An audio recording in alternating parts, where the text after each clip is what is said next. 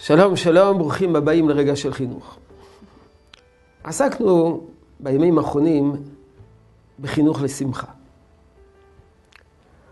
עתה אנחנו נעסוק בשני סוגי שמחה.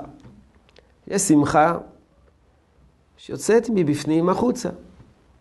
היא מתחילה בפנים ובאה לידי ביטוי בסממנים חיצוניים אה, שונים. אדם שמח, וכתוצאה מזה שהוא שמח, הוא שמח בגלל שיש לו תודעה פנימית של שמחה, הוא שמח בגלל שהוא אופטימי, הוא שמח בגלל שיש לו מבט חיובי על החיים.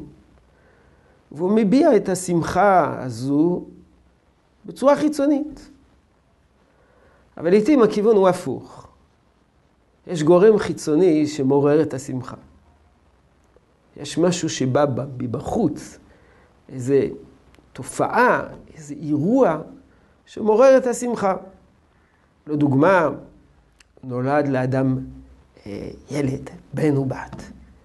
הנה, אה, ילד בא לנו, וכתוצאה מזה מתעוררת השמחה באדם.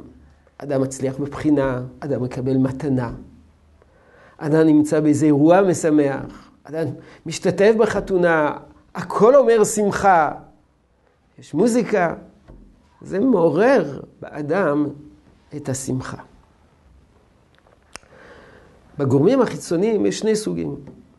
יש גורמים שהם יותר טבעיים, כדוגמאות השונות שהזכרתי, שיש איזה אירוע שמעורר באדם את השמחה, מעורר את השמחה שבאדם.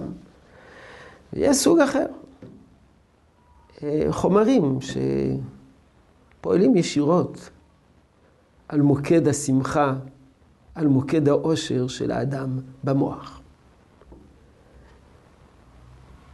יין, סמים. זה גורם, זה חומר כימי. ביין יש חומר שנקרא אתנול, שהוא פועל על, ה... על מוקד השמחה במוחו של האדם.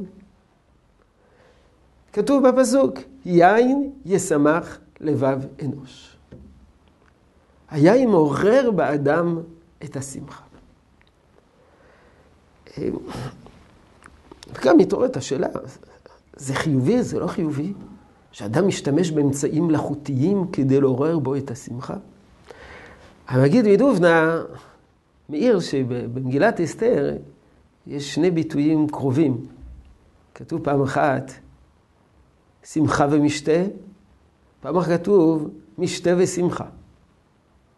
והוא מסביר, בשנה הראשונה, שנה ראשונה לנס, היה שמחה שיצרה את המשתה.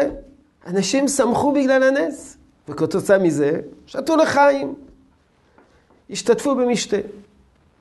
שנים הבאות התרחקו מהנס, התרחקו מתודעת הנס. לא שמחו באופן עצמי. אז התהליך הוא הפוך. משתה ושמחה. משתה שמולידה את השמחה. אז זה טוב או לא טוב? בפורים כנראה שזה טוב. הרי כך הדין, שבפורים נצטווינו על משתה. אבל האם פורים זה דגם קלאסי לכל החיים, או מקרה יוצא דופן? על כך נצטרך לדון. יהי רצון שתשרה ברכה בעבודתנו החינוכית. שלום שלום.